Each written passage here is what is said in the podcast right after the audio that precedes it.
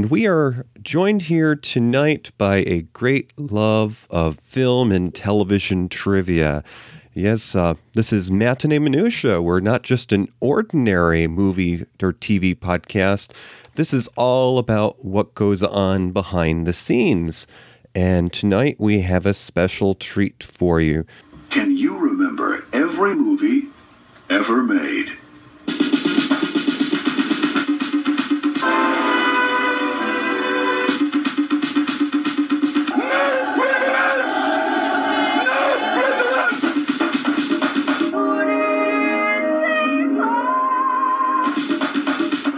He slimed me. Refresh your memory at your local video store. All right, folks, s- stay tuned and sit tight. The show's about to begin. Woo woo. Hey, it's Gertie.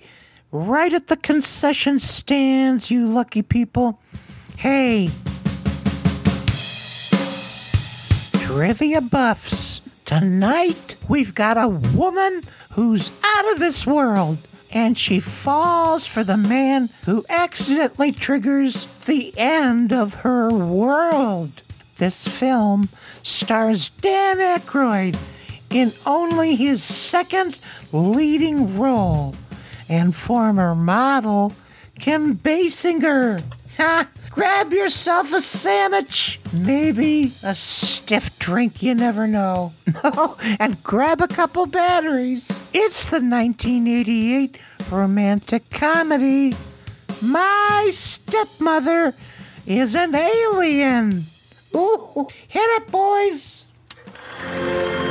What do you get when you take a dash of the silver screen? A pinch of the golden oldies, and a smidgen of streaming. It's time for Matinee Minutia with your host, DJ and Toppy. Good evening, fine folks at Univaz, and welcome to a very special episode. Tonight, before your very eyes, we are about to give you our six month podiversary episode. Yeah, indeed. Who would have thought that we would be around still for 12 episodes? I didn't know. I did not know. But thanks for everybody in the chat room for showing up every week. Um, always good to have you here. Uh, DJ, as long as I'm talking about it, I'll just let everybody know we've got uh, Maren Gertz. That's the best way I know how to say it. Uh, we have Spanking B. Arthur. And we've got Tommy joining us. Excellent. So tonight it's a very special time, and uh, you know, uh, just around the corner we have St. Patrick's Day. Now, uh, before we get started here, uh, Toppy, anything special about St. Patrick's Day for you? Are you one that enjoyed the the Shamrock Shakes growing up? No, but for me, it's it's definitely uh, uh, corned beef, cabbage, potatoes, and carrot night. Mm, okay. So, just quick history lesson. Of course, these are things that we've come to associate with St. Patrick's Day and the Irish culture. But really, the uh, the corned beef and cabbage that was invented in in a New York deli. in fact, uh, the first St. Patrick's Day parade wasn't even uh, celebrated in Ireland. No, uh, now Saint Patrick he was a uh, he was a Catholic priest in the sixth century. So it's so about 10 centuries later, we have the first St. Patrick's Day, and it takes place in New York City about just 14 years before America declares independence from England. So we have St. Patrick's Day just around the corner here. Now, uh, as uh, Gertie, our uh, showgirl in her twilight there was let, telling you folks tonight we're talking about a movie from 1988 and it stars Saturday Night Live's Dan Aykroyd and former model Kim Basinger who would later be married to Alec Baldwin. Now, shall I go ahead and let you know what was going on in the world in 1988? Do it.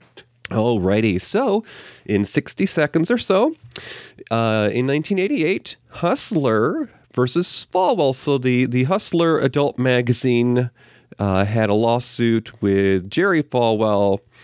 Uh, Supreme Court filed in favor of the publication in a $200,000 anti defamation lawsuit. Sonny Bono was elected mayor of Palm Springs. U.S. Surgeon General C. Everett Koop states addictive properties of nicotine are similar to heroin and cocaine. The U.S. Supreme Court ruled police don't need a warrant to search trash. Hmm. Democratic National Convention announced then Massachusetts Governor Michael Dukakis as their presidential candidate for the upcoming election.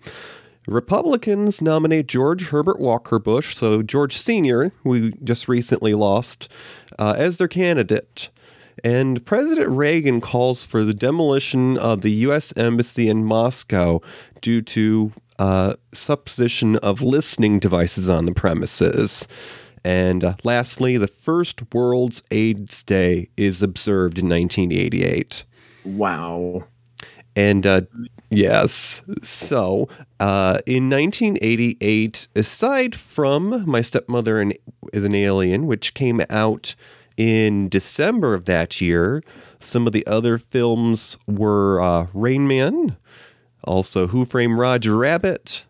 There was Coming to America, Big, Twins, and then uh, some of my favorites were Beetlejuice, Scrooged with fellow Ghostbuster Bill Murray, and then there was also Willow and Beaches with Bette Midler.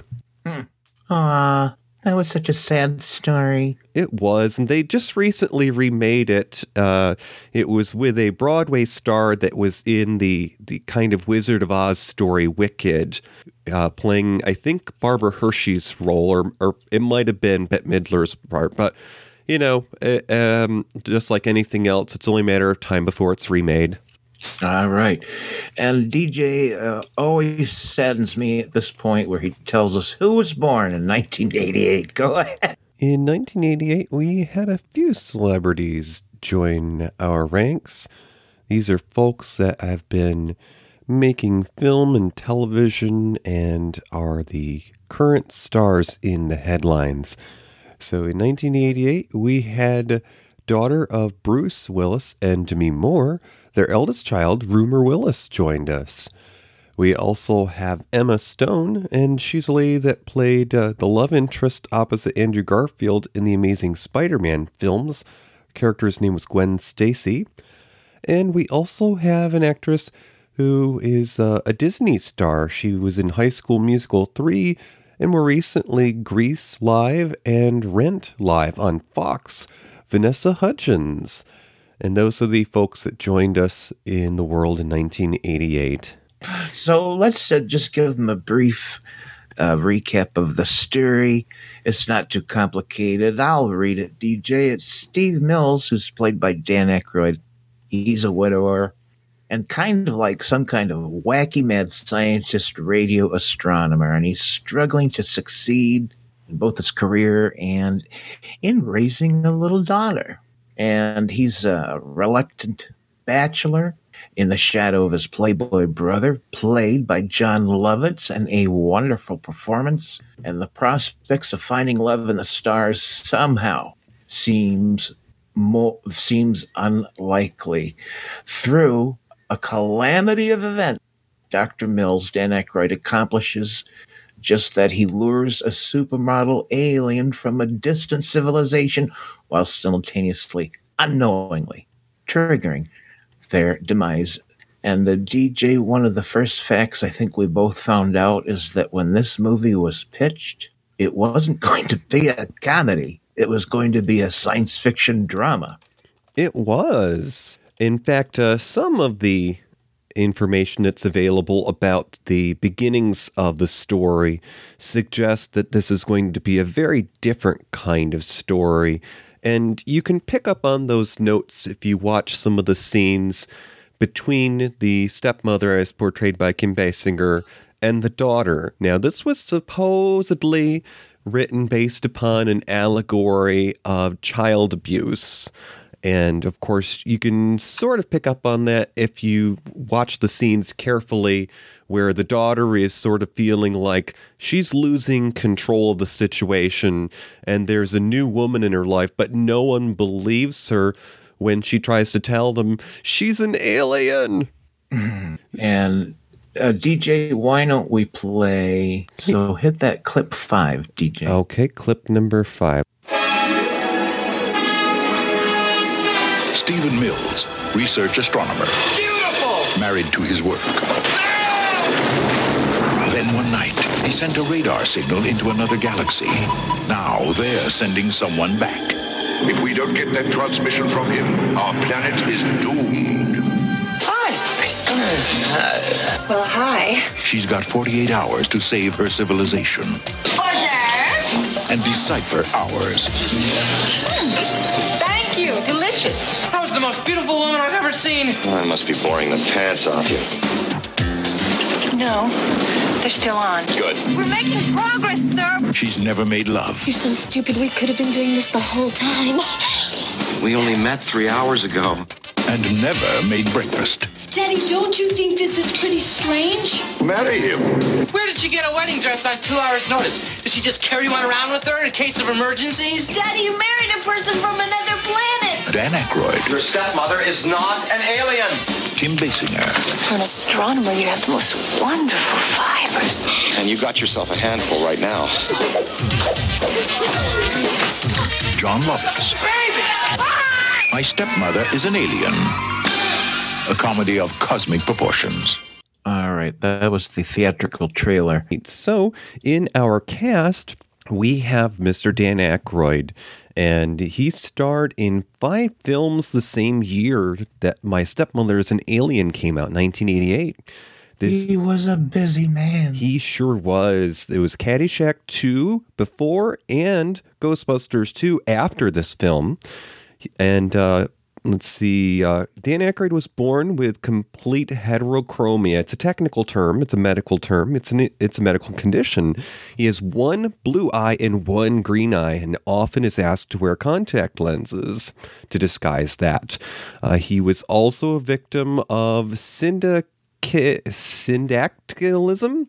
It's a birth defect where several digits are fused together, and I think in this case it's his, it's his toes. So, um, you know, he doesn't have too many scenes where he's wearing sandals, if you know what I mean. Uh, Weird. And this is funny. Uh, in real life, Dan Aykroyd s- supports Muffin, which is a UFO study group. some pronounce it as MUFON, but yes. Ah! he was once engaged to 80s celebrity and one of our favorite actresses that we covered in an earlier episode about the movie Under the Rainbow, Carrie Fisher. He was engaged to her. I don't believe it. His grandfather and uh, Dan Aykroyd is a, is a man of, of Canadian descent. He his grandfather was a Royal Canadian Mounted Police, so his grandpa was a Mountie. Uh, He learned to play the harmonica at 17, so you know add that to your resume of charm.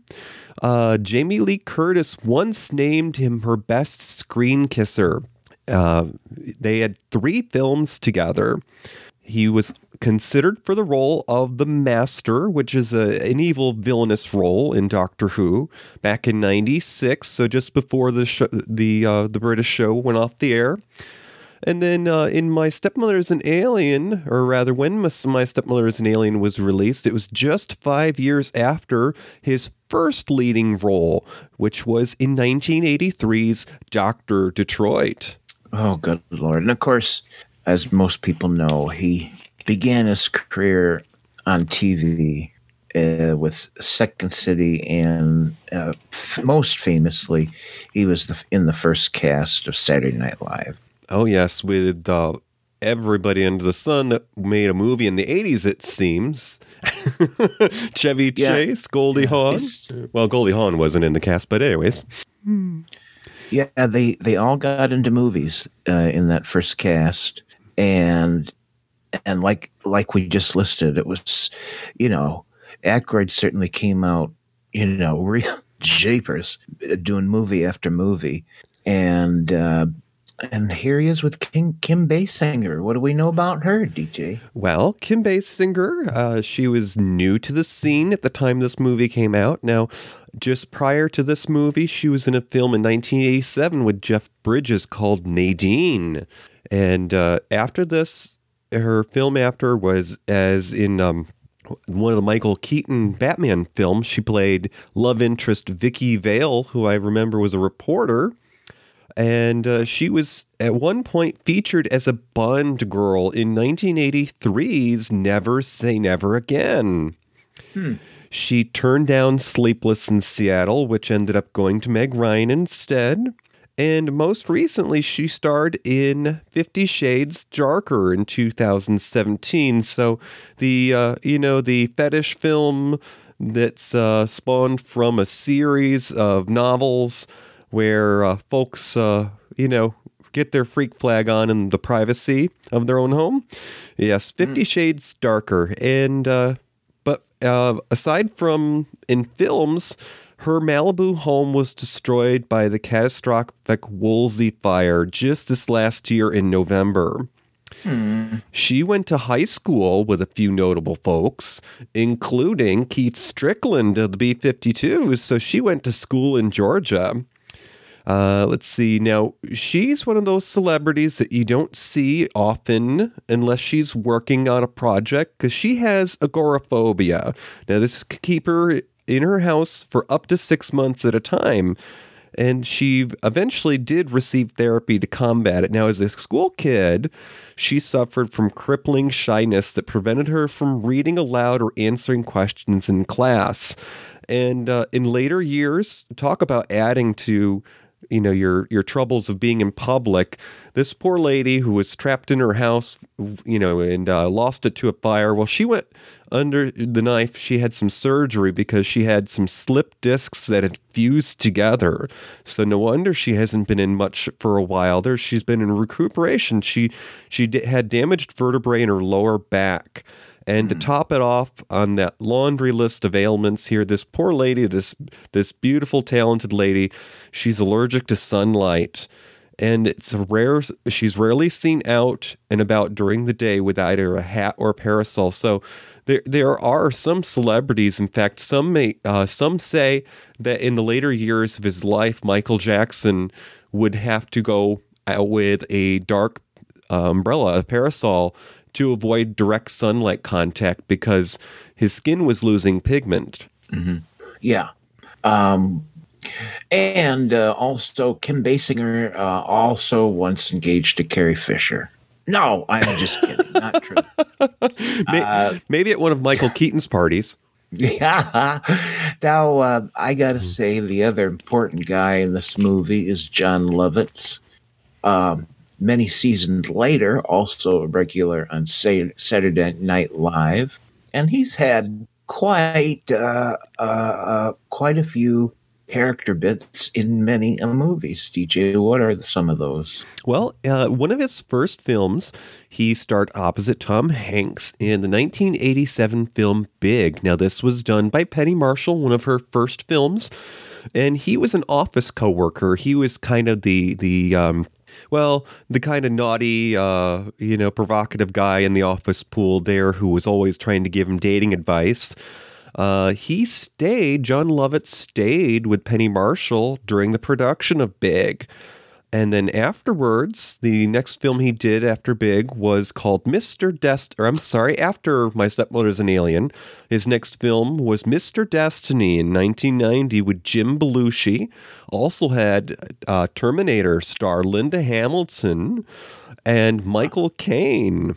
Wow. Yes, and uh, six years after My Stepmother's an Alien, he finally got his own show, but it was animated. Now, uh, he did a show called The Critic, not too much unlike what we're doing here tonight, uh, giving you a little insight about TV and movies. This show ran for two seasons. It had 33 episodes back in 94. It started on ABC and then it moved to Fox. And for those of you who are not familiar with Jon Lovitz on Saturday Night Live, he was also seen on an NBC series with the late now, late Phil Hartman called News Radio from 97 to 99. He was on that show. Mm-hmm. Um, I really like him, and we we almost uh, you, me, and Tommy in the chat room almost had a chance to see him in person recently. Yes. Oh, darn it. I was driving by on my way home from the candy shop and I saw a billboard that says Jon Lovitz. And I'm like, oh, that sounds so good. And then I go to look at the seats and I guess I was late to the party. yeah, it was sold out. So let's talk about the director, Richard Benjamin. He's kind of interesting because he's been around forever and he started out acting and then got more into directing. But he uh, started out with some really uh, uh, significant roles in some early movies. Um, and let me just see if I can get some of them here. Uh, what before I get into that, the one thing I remember him was a TV series called Quark. It was a comedy sci-fi show that took place in space uh, on a ship, and I don't remember much about it. It lasted about six episodes, and it was funny, and he starred in it. Uh, but I, I, other than that, I honest to God don't remember much about it. Oh, it, it only lasted six episodes. I have to ask, was there puppetry involved? well, I I don't. I remember one blob thing uh, wobbling around the ship once, and I, I, suppose that was probably some sort of puppet. uh, but um, let's see, he, he, had some really early stardom in some movies that were significant of the time, and one was uh, Goodbye Columbus in 1969. It was a critical commercial hit. Uh, then Benjamin played a key support role in the film Catch 22, 1970. He had top billing in Diary of a Mad Housewife in 1970. And um, then it looks like uh, he did some off Broadway stuff, and eventually he made it to Broadway. Um, and then uh, he was famously in Westworld, the original theatrical release Westworld. Hmm. Uh, he was one of the main protagonists who were trying to escape the robot uh, that were going crazy in a in a futuristic world, um, co-starring James Brolin and Yul Brynner. Wow. Yeah, so uh, he had a whole lot of success. He went into directing, and he came out with his first director uh, debut in my favorite year, which was quite a hit and a, a critical favorite in the industry. Oh, my favorite year. Why can I not think of the. Oh, Peter O'Toole starred in that. Okay. And then he did. Uh, he directed Racing with the Moon. Then he directed City Heat. This would have been about 1984, 1986. Uh, or also in 84 was The Money Pit with Tom Hanks a little film called Little Nikita, um, and then finally uh, he did My Mother is uh, my stepmother. My stepmother is an alien. Uh, he also did Downtown, Mermaids with Cher, Ooh. Made in America, a movie called Milk Money, and uh, some others. But I would say my favorite year: Racing with the Moon, Money Pit, My Stepmother is an Alien, Mermaids those would be his big big movies. You know, in the Star Sage household as a kid, I remember The Money Pit being a guilty favorite. And this was long before, of course, everyone's favorite rerun Christmas Vacation came out. But uh, I just remember the bathtub falling through the floor and the turkey just uh, launching itself out of the oven and landing in the other wing of the house and uh, that was just full of some fun belly laughs. Although, yes. if I had to live through that experience, which I kind of sort of am, I bought a 50 year old house, I think I would just sit on the floor and cry in a corner. yeah. You remember his co star in the movie? I sure did. 80s uh, movie. Uh, I don't want to say the W word, but uh, fabulous gal Shelley Long. What? What's the W word? Uh, w H O R E, a lady of the night.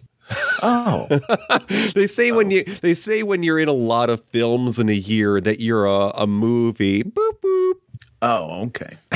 Well, she, she And- certainly was trying to get out of the umbrella of being a TV actress on Cheers. I wouldn't be surprised if, she- well, who knows? I would think she would have regretted that probably to this day, leaving Cheers. What do you think? Um, I you know I I've heard a, a number of different things. Um, I I think that leaving Cheers gave her an opportunity to be in several films, and um, I think I would have been sad if she had stayed because we got some pretty good fun out of those years that she was off of that show. I mean, I I wouldn't I'd be guessing, but I think Troop Beverly Hills is one of the movies that came out during that period. And that's absolutely one of my favorites. Yeah, she came out with a lot of movies, but really, it, eventually, it, she just.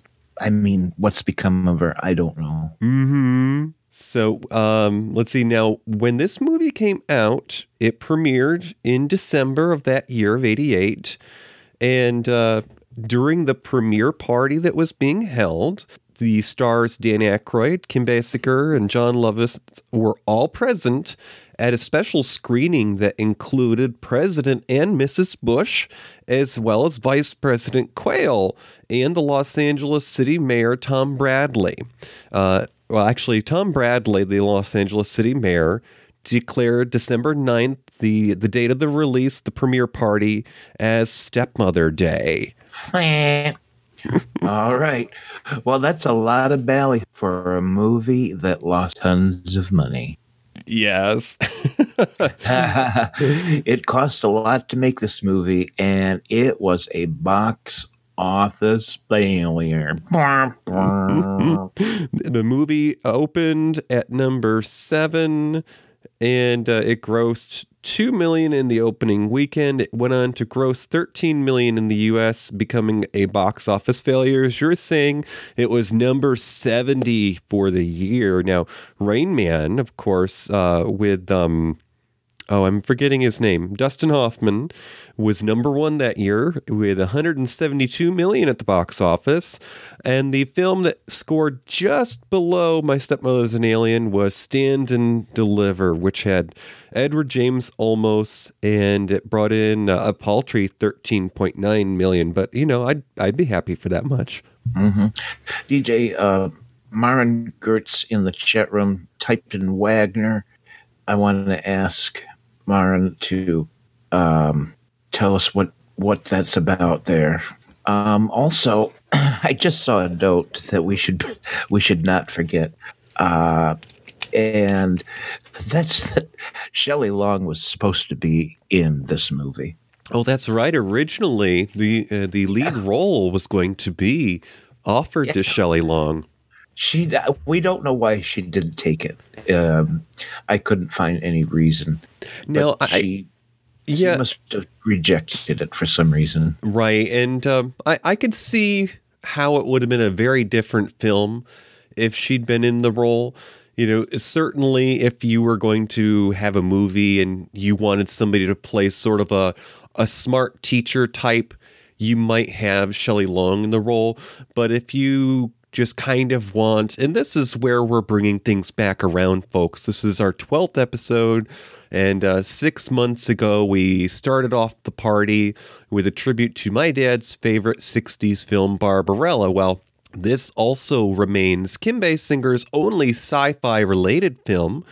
And the movie starts off with sort of a tribute to Barbarella, if you will, because the alien who's who's uh, just running towards Earth is getting dressed on her spaceship, so she's putting on her stockings in zero gravity. Right. And it's too much of a coincidence to not be a tribute to Barbarella. And in addition to to to that visual reference um, to Barbarella putting on her clothes, if I don't know if you noticed, DJ, but the special effects that were going on in the background mm-hmm. were virtually the same used in Barbarella. They were kind of like little starbursts that indicated space. And it was the same, it was exactly the same kind of special effects that uh, Barbarella used. And also Superman the movie began with also those same sorts of starbursts in the credits when they were depicting space. It's very hard to describe, but if you saw it, you'd know what I mean. But it was all inspired by Barbarella. Well, I wonder, you know, DJ, there's there really there's only a couple of other pop culture references in the movie. Mm-hmm. Um, why why do you suppose they made such a point of doing that little tribute to Barbarella? I would have to wonder if maybe it has something to do with the the main character Dan Aykroyd, Steve Mills, because um, you know he he's a scientist, and of course one could probably argue that if he was growing up, he probably read comic books and he liked science fiction, possibly. So Barbarella might have been something that he would have liked. And of course, Kim Basinger is playing a very sex kittenish type of role in this Yeah. part. So it's it's kind of um what would you call it? Um oh uh there's a term that's used by musicians when they play a song for their fans. And I'm trying to remember what that is, but it, it's basically a, a, a tribute to their fans. It's intermission time, folks. Uh, this, this means it's good uh, good time to go fill your glass, and uh, and we'll be back.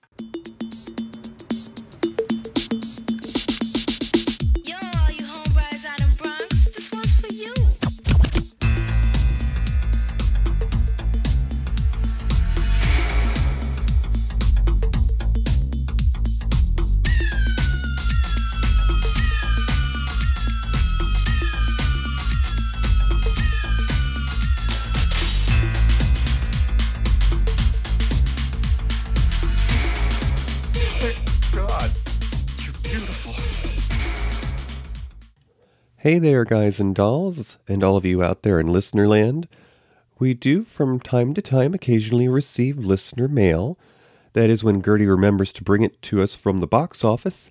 Um, this message came to us uh, about mid February, around Valentine's Day, and it comes to us from uh, Thomas M. And he says, Hello, I am a new listener and I'm having a blast. Keep up the great work.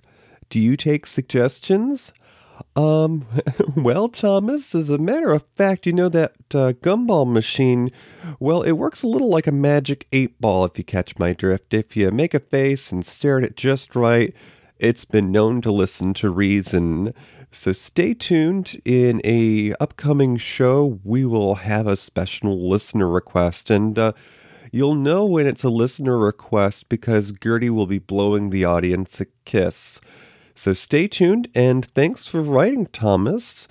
Glad you're enjoying the show. I want to say probably.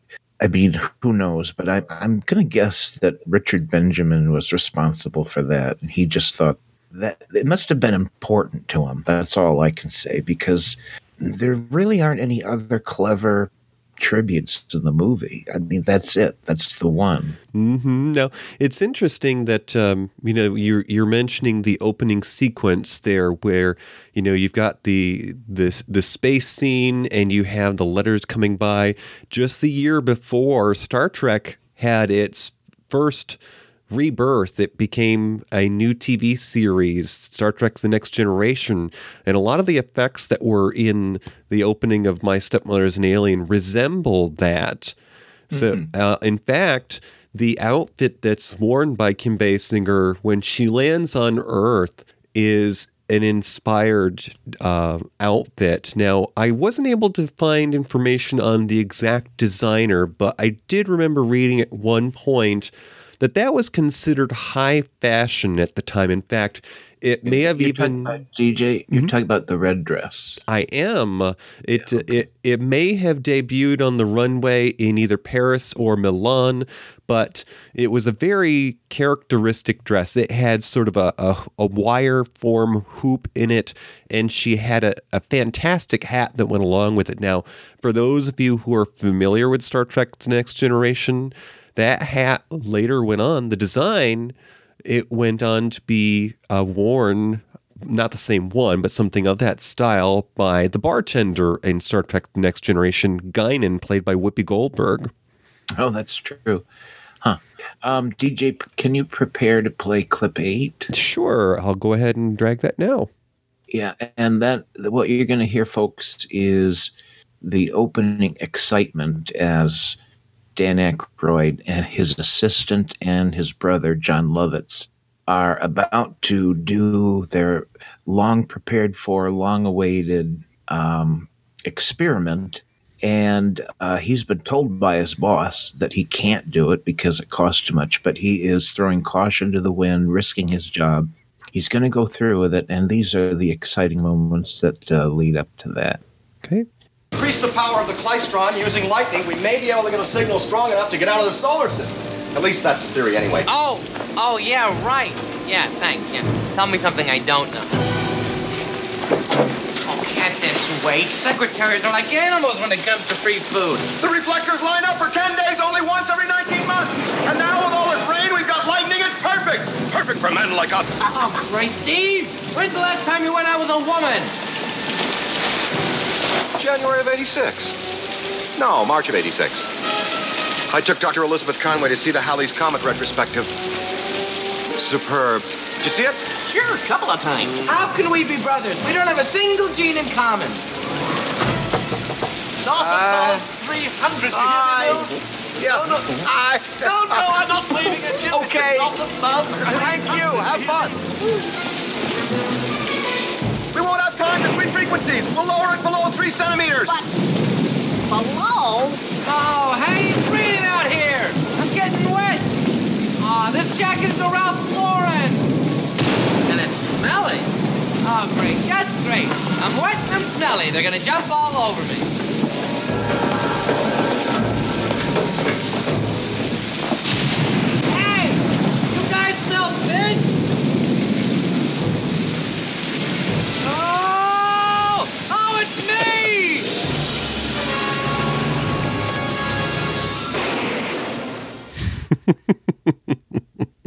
Are you there, Toppy? Yeah, DJ, I just want to interrupt Marin in the chat room and uh, writing some things that I don't understand the um, what he's refer- what he or she is referring to. Wagner, very sad. William Talman Talman uh, was the district attorney. Is that a character in this movie? I think she might be referring to the uh, the world history in 1988 that I was talking about earlier. Oh, okay.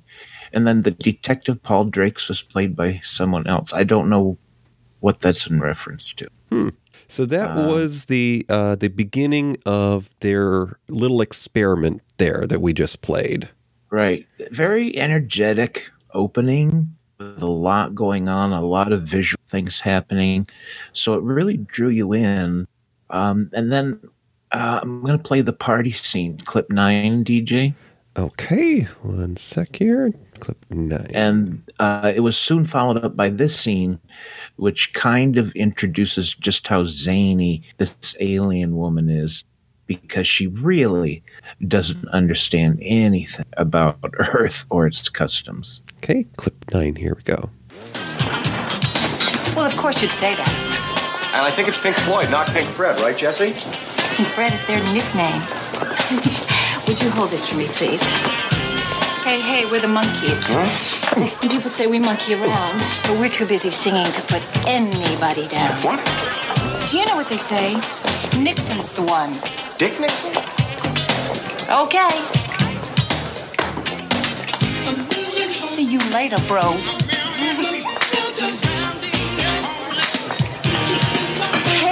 Sailor, I like your Jeep. You've broken my heart for the last time. Oh, oh. You've broken my heart for the last time, too. Oh. Do you have any spinach? My hands are freezing. I'm Popeye the Sailor Man.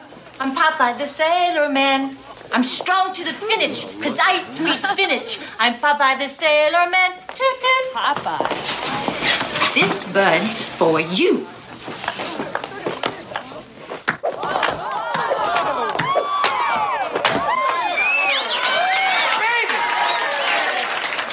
Now will you tell me the composition of your radar beam?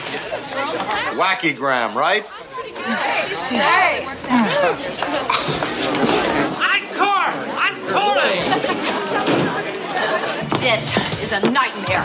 The research was all wrong. The food was all wrong. This dress is strange. And what is this thing? This hat is too big. And everything I said was crazy. Now, just a second. Don't blame it all on me. I never told you they use spinach to keep their hands warm. Daddy, who was that? I don't know. But I feel kind of sorry for her. I don't think anybody liked her. Did you? Oh, how are we ever going to get Dr. Steve to transmit a signal now? He thinks I'm a lunatic. Now, just oh. calm down. You've got to go back in there. You.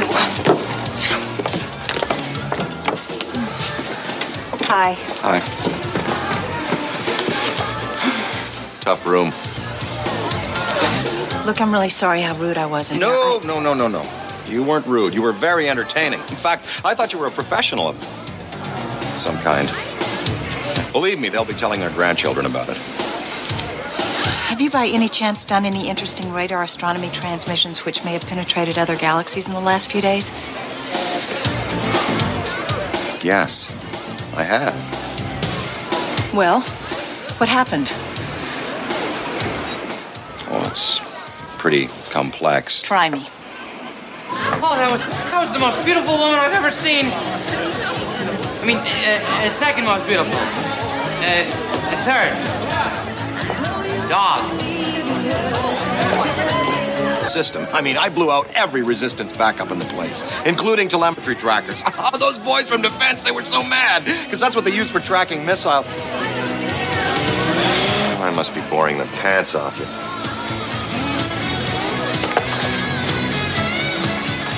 No, they're still on. Good. And then what happened, Dr. Steve? Well, I don't really know what happened. I mean, it must have been something I did in the lab, but maybe I forgot to take a note or dropped a setting or something. Show me what you did. Show me in your mighty lab. I can't. They fired me. You know, I'm a little cold. Oh. No, would you mind very much if I just No? just stuck my hands right in your pockets? Huh? Oh, yes, that's better. Hmm. So, Celeste, where are you from? The Netherlands. Oh, Holland. No, the Netherlands. Oh, for an astronomer, you have the most wonderful fibers. And you got yourself a handful right now. Hmm. I can't get back in that lab. They're gonna kiss! Does he know how? Of course. I saw him do it once in 1983. Five years before this film. Yeah, DJ, I got to ask you something about what we, what we just heard and about some other scenes that involve the daughter. Uh, she was watching what was happening out on the deck with this strange woman and her father. And in the scene, she's off camera cupping his balls in her hands. And the daughter is watching all of. And that's just one of the main, several very strange, awkward things about this movie and the daughter and what she, and how she's always encouraging her father to have sex. It's just a little weird, I think. Especially since she's supposed to be a young teen. I mean, there's a moment in the film where she's talking to her father in the kitchen and uh, she's trying to tell him that she's wearing a bra now. And it, you know, yes, he he's you know he's the, the time is passing by and she he's not noticing her like a lot of fathers may be accused of. And but he gives her a once over with his eye. Yes. Now, if oh, uh, DJ Marengertz is leaving us. Uh, so glad you could join us. Come back again anytime. Thank you, Maran. coming by. So if if I were now, this is where we have to give credit to uh, some of the the women of the modern age because you know children these days, a lot of times they're. Um, a little more with the lingo than you might think sometimes, especially since TVs are our babysitters and you know who pays attention to ratings? I mean, uh, but uh, if if I were that lady at the party, and I'm talking about the young girl in her early teens, I might have thought knowing what I do and having the kind of uncle that I do, or at least she does, I might have thought that my uncle had hired a call girl for my dad. Yeah, and uh, yeah, and, and, then there's another scene, DJ, later on in the movie where Celeste is the name of of the alien played by Basinger, mm-hmm. and Celeste uses her powers to pin the daughter to the ceiling, which causes her a lot of distress. And yet, it's also trying to play for laughs, and it's again just an awkward scene for me uh, it's almost like I don't know that that daughter is involved in a lot of awkwardness. I think in in this movie. Well, it's the scenes like that that um, you know kind of help you to understand how this could have been in an earlier version of the story, more about the child abuse. I think that maybe hmm. that in er, an earlier draft they might not have had the the mother the stepmother being an alien. So you know, it's just like everything else in the 80s. Let's put it in space. Well, there's that certainly could be. But I mean, do you do you agree? I guess I'm asking if you felt that as well about the daughter and in most of her scenes there like the way Dan Aykroyd is like looking her up and down after he realizes she's wearing a bra. Like it, it, it's just weird. There's a lot of weird things. There are. And if you look at her friends that are at the party, I'm not sure they're supposed to be the same age. Or maybe we're supposed to take hints from the way her friends are dressed that if they are the same age group, that they're trying to be much more adult than her because what she wears is is a little bit more plain you know it's it's maybe more befitting the daughter of a scientist or you know a librarian certainly not the girl that's going to go out and party. Yeah. By the way, TJ, did you catch who one of the girlfriends is? There were actually two, uh, you know, uh, yeah. Hollywood people. One of them, I, I don't know who was, but mm-hmm. Juliette Lewis is the one I was. Yes, and of course later on she went to star in the film I was talking about earlier with Chevy Chase. She was the daughter in Christmas Vacation. Ah, yeah. And I know her most from. Oh, God. What was it? The thriller with uh, Nick Nolte and Jessica Lange. Oh. And it was a remake of a Gregory Peck movie. Oh, well. Can't remember the name. We'll find it for you in just a moment. But the other person who was at the party was uh, one of Uncle Ron's uh, play things. Um, now, that's Jon Lovitz's character, Uncle Ron, the Playboy. And this was actually an actress that was going to shortly be in Star Trek The Next Generation as a guest. Uh, Suzie Plakson. She's also a singer. She entertains at many a sci fi convention. Very talented lady. And she played uh, Commander Worf's love interest, K'Ehleyr. So she was the mother of Worf's child in Star Trek The Next Generation. Okay. And also, this will be the last weird thing I say. but Jon Lovitz's character, at the end of the movie, he's like, Oh, I have an opportunity to bone my brother's wife. Should I or shouldn't I? It's played for laughs. But the thing is, he decides he's going to do it. Yeah, they, there were a few moments where they just decided to make his character sleazy, and uh, I guess that was supposed to be, you know, something of the times. It's it's no wonder that we're facing the the um, the consequences of our decisions nowadays. If this was the kind of thing that was acceptable then, I I don't know if it was acceptable, but it was in the movie. It was played for laughs, and that, along with some of the other things, I was just saying to myself, "That's weird." And uncomfortable, very strange. What uh, your general overall opinion, um, DJ, of the movie?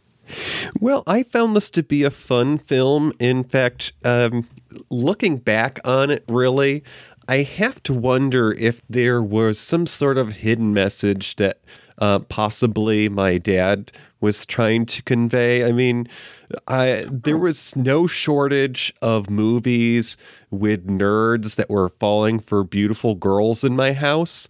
and you know, maybe he was trying to to make sure his little boy turned out the right way, quote unquote. Um, Yes, but uh, you know, it, it's funny because when we talked about Barbarella, I mentioned how when that came on television in my household, even though it was watered down for television audiences, I wasn't allowed to be in the room. Well, I distinctly remember seeing my stepmother as an alien with my father, but when the scene came where she undressed for the scientist, Dr. Mills, I had to leave the room. Now, it was interesting because in the way that uh, the house was set up, there was a hallway that ran alongside the living room, so you could be just around the corner and hear what was going on on the TV, just not see it. Oh, now wait a minute, DJ. I gotta back up a minute. Uh huh. So you're telling me that you and your dad would be watching, in particular, specifically this movie, mm-hmm. and he he said, "Well, I." I don't want you to see the scene. Step out, son. Yes. Weird. Well, again, you know, not saying it was right, but my mother did vote for Reagan. ah. so I assume that that uh, that he sort of censored you on other movies as well, just this one. Uh, probably, and sometimes it was uncomfortable, not terribly, but it, it was weird watching a show in the late 80s and maybe the early 90s when gay characters were first being introduced on shows like Will and Grace. I could never have sat through and watched an episode with either of my parents. Okay. Yeah. um well, I'll just say so you so this is you chose this and this is another movie that I gather really beckons to you because of the nostalgia factor. Hmm.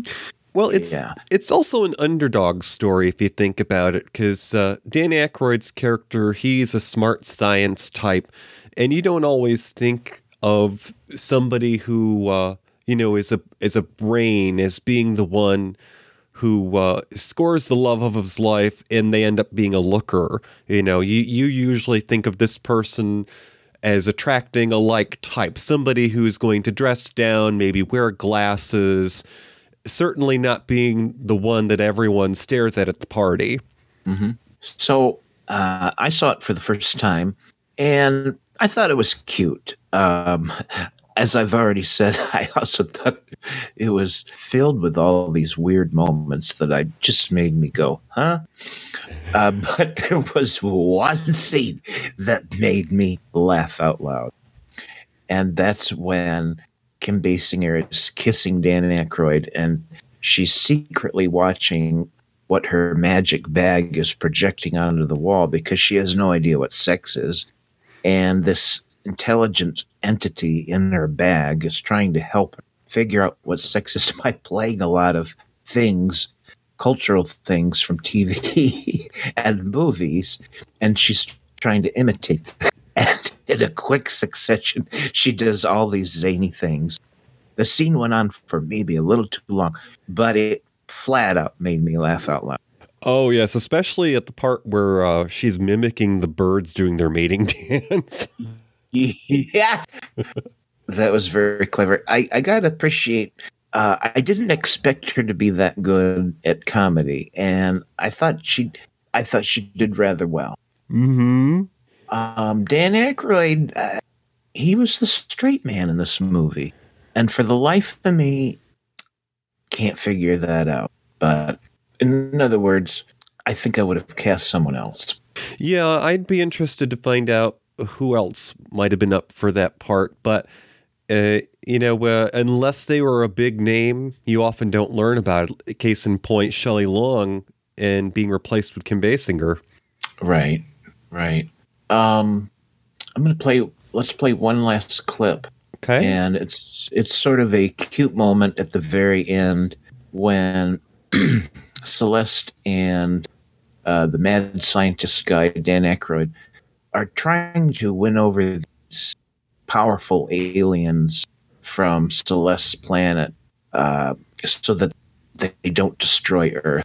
And they go through this little number that they saw, or that Celeste saw Jimmy Durante do in an old movie on television. And this is clip 10, DJ. Okay. Go ahead. Jimmy Durante, from the man who came to dinner. Oh, there's a lot of nice things in here. Up there, you omnipotent super beings from some other dimension or planet! Hit it! Did you ever have the feeling that you wanted to go? Still have the feeling that you wanted to stay. You knew it was right, wasn't wrong. Still, you knew you wouldn't be very long. Ah! It is Have to have the feeling that you wanted to go. Still have the feeling that you wanted to stay. Start to go, change your mind. Start to go again, but change your mind again. It's tough to have the feeling that you wanted to go. Still have the feeling that you wanted to stay. Do re mi fa sol la ti do. I go. I stay.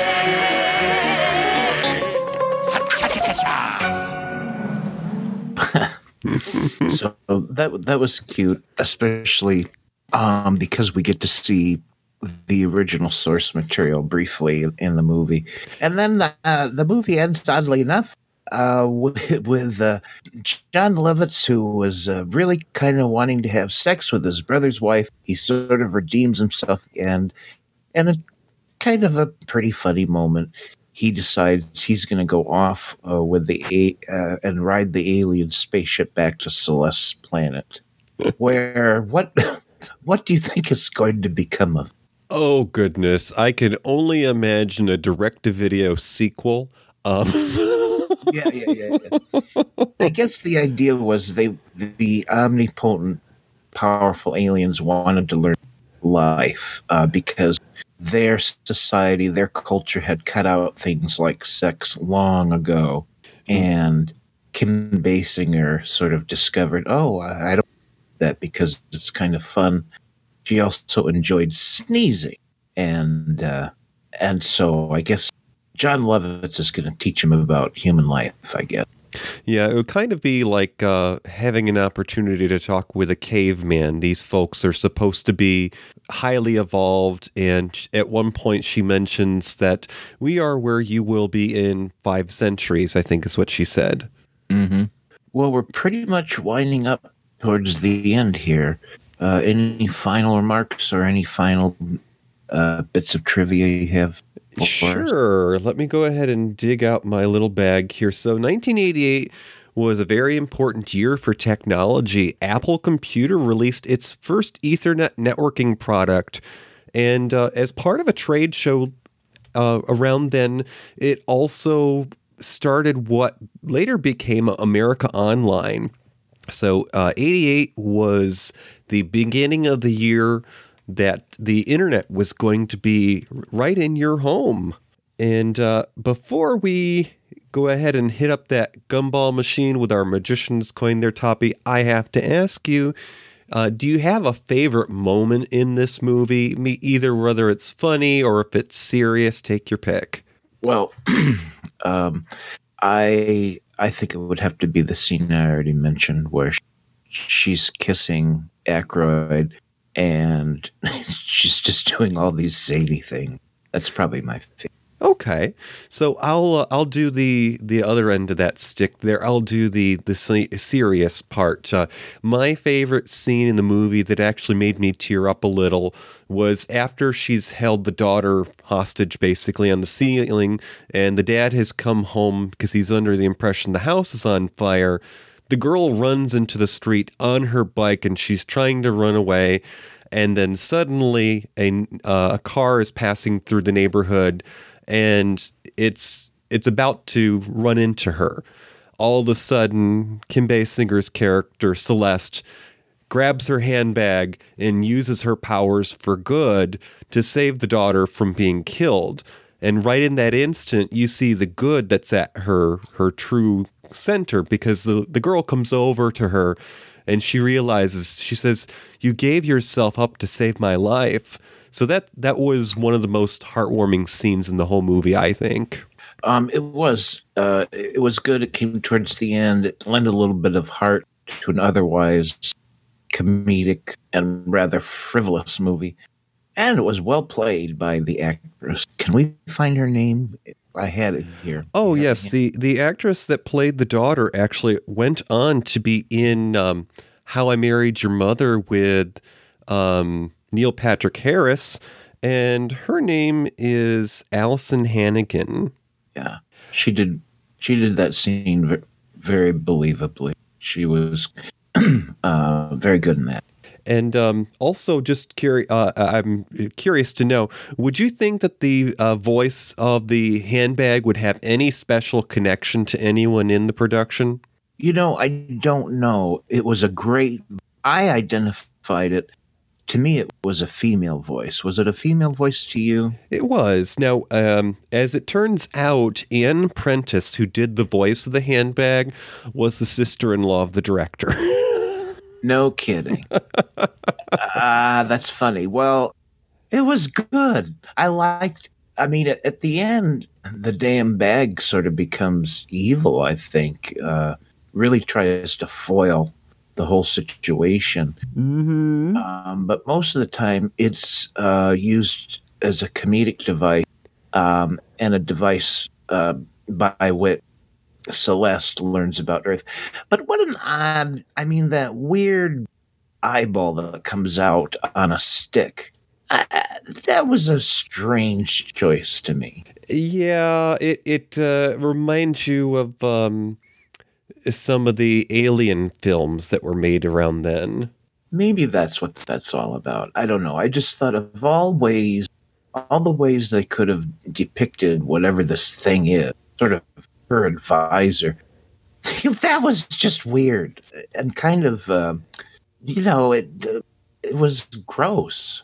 mm. Are you ready to pick our next topic there, Mr. Smelly? I think so. All right, let's.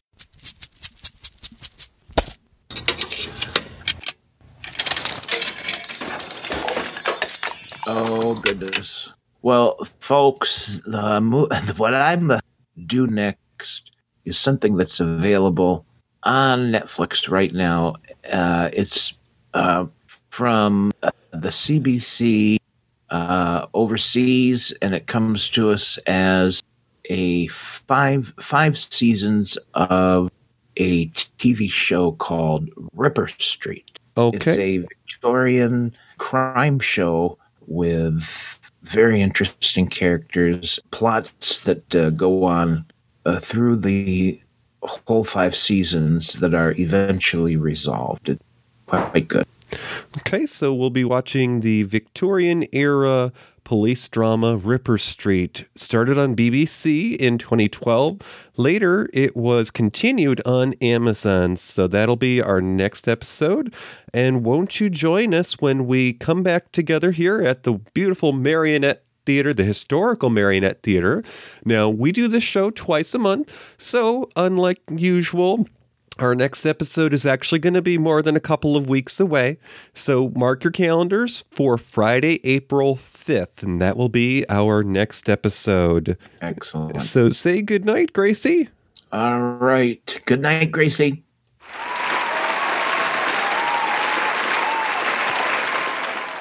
Thank you for listening to Matinee Minutia. Our program is live every other Friday at 9 p.m. Eastern. Go to univazpods.net. Click the tower for streaming audio. Enter Discord for our chat room. You can find this show wherever you listen to podcasts. Find us on Twitter at Matinee Minutia. Join our Facebook group or visit our webpage at matineeminutia.com. Have an idea for a future show or just want to message us? Email us at matineeminutia at gmail.com. I have a voice. I have a voice. You have a voice. You have a voice. We have a voice. We have a voice. Unique voices in podcasting. univazpods.net. Okay, I am closing the stream.